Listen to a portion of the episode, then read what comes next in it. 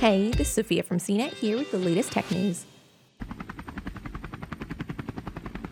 When it comes to flying taxis, there are plenty of radical ideas.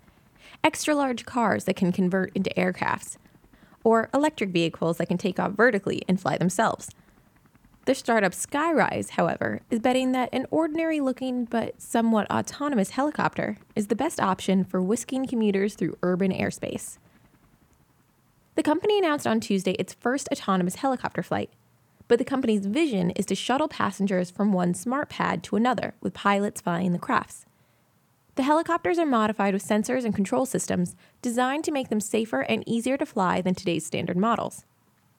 The company doesn't plan to sell helicopters, but rather a city spanning service called FlightStack that includes the modified aircraft, a system for communications and scheduling, and the smart pads. Given today's regulations and aircraft maturity, Skyryse thinks its approach is the most practical. The company still faces challenges, though. Helicopters are loud. Competitors like Uber Air are racing to build their own services, and Skyryse's system still requires passengers to get themselves to and from the smart pads. Skyryse will also need to integrate not just today's centralized air traffic control system, but with a more complex update that the Federal Aviation Administration is creating with NASA and industry partners.